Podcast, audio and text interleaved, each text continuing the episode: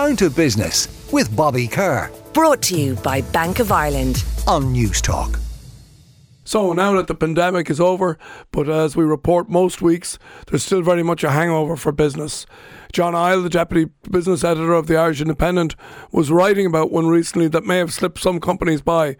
Good morning, John Isle. How are you? Very good, Bobby. Yourself? Real good. Now, John, COVID warehousing, the bill out there for an unpaid balances from firms is something like two and a half billion. Uh, it's a massive sum. How much of that is going to be repaid? What, what's going to be written off? Well, I'll tell you what's happening now is there are 72,000 companies that are still enrolled in this scheme. But out of that, only 2,000 have started paying back the debts that they owe to the revenue. And that's permitted at the moment because the deadline for setting up a phased payment arrangement has been pushed back to May 2024. Now, that's in recognition of a lot of the difficulties many companies are having trading in the current environment. But it also means that those debts are racking up interest at a small amount of, say, 3%, I think is the um, yeah. amount that revenue charges instead of the standard uh, penal 10% rate. But as you say, this is the longer this sticks around, I think maybe the less likely it is to be paid back.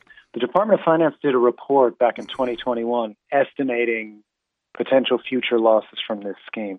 And they're kind of banking on maybe a quarter of it never being paid back because companies go into liquidation or they just can't meet meet their obligations to the revenue. So that's probably hmm. something like half a million to 750,000 we just will never see again. Sorry, half uh, half a billion to 750 million that we'll never see again. John, am I right in saying that you mentioned these 72,000 companies, but if we look at the figures, mm. you know, of, of the two, 2.48 uh, billion, 2.2 billion of it is made up by seven and a half thousand companies. So really that's the lion's share of it is made up by seven and a half thousand companies. And these would be bigger companies clearly.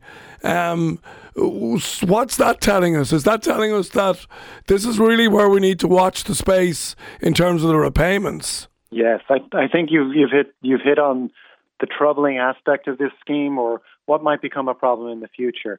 When you look at the numbers, about nine in ten of the companies that are enrolled in this scheme owe five grand or less. So relatively small amounts for each of them. That you know, even in difficult circumstances, they'll probably be able to pay back.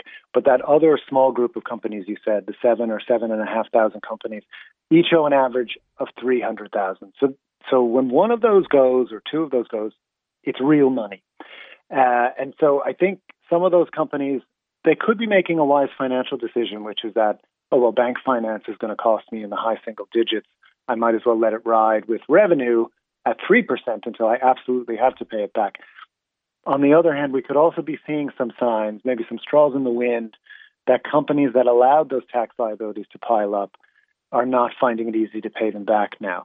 Now, of course, they have to keep up with their current liabilities because if they don't, it will wind up costing them a lot more because revenue will backdate penalty interest yeah. all the way to March 2020. And I'm right in saying then that if you if you fall behind, you get kicked out of the scheme, and the yes. backdated interest is what ten percent uh, uh, on interest and penalty. So the sums, as you say, would be much greater. So I could see a lot of companies sort of picking which route to go. Almost, it's almost uh, the worst of the worst decision. Exactly, and I'm hearing anecdotally that companies aren't being given a lot of re- leeway by revenue. That if they miss sort of one VAT return or they, you know, they miss their uh, their quarterly payments to revenue, that revenue isn't waiting very long to boot them out of the tax debt warehousing. Okay, well, I'd say to any company out there that's in talk to revenue, they will listen, they will come up with a scheme for you, but it is important that you face up to the issue and you engage with revenue. John Isle, as always, uh, Deputy Business Editor of the Irish Independent, thanks for your analysis on that story, John. My pleasure. Down to Business with Bobby Kerr. Brought to you by Bank of Ireland. Saturday morning at 11 on Newstalk.